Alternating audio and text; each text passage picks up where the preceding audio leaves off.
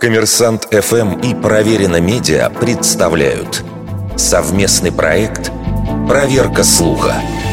Правда ли, что выражение «держать в ежовых рукавицах» связано с главой НКВД Ежовым?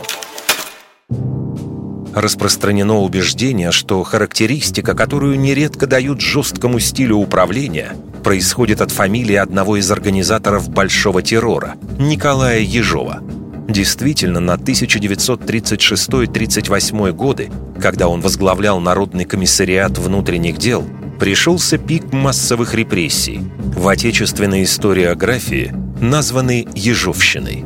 За три года было осуждено более миллиона трехсот тысяч человек, половину из которых расстреляли. Но и самого Ежова не миновала та же участь. Он был арестован по обвинению в шпионаже и организации заговора и в 1940-м казнен. Другое дело, что выражение «держать в ежовых рукавицах» в русскоязычных текстах появляется задолго до рождения наркома Ежова. Самый известный пример – «Капитанская дочка Пушкина», написанная в 1836 году. В повести Гринев приезжает к другу своего отца, генералу Андрею Карловичу, Гринев передает ему письмо, в котором его отец просит боевого товарища держать в ежовых рукавицах сына и не давать ему воли. Впрочем, специалисты по фразеологии прослеживают историю выражения «держать в ежовых рукавицах» и в XVIII веке.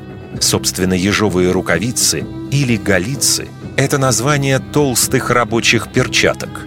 Поймать ежа в них, разумеется, было совсем несложно – а связь этимологии этого выражения с именем наркома Ежова вероятно, пошла из-за плаката художника Бориса Ефимова «Стальные ежовые рукавицы». Изображенный на них глава НКВД давит рукой в огромной перчатке змей, символизирующих врагов советской власти. Сам Ефимов позднее подтвердил, что при создании плаката параллель между фамилией наркома и народного выражения возникла сама собой – Вердикт. Это неправда.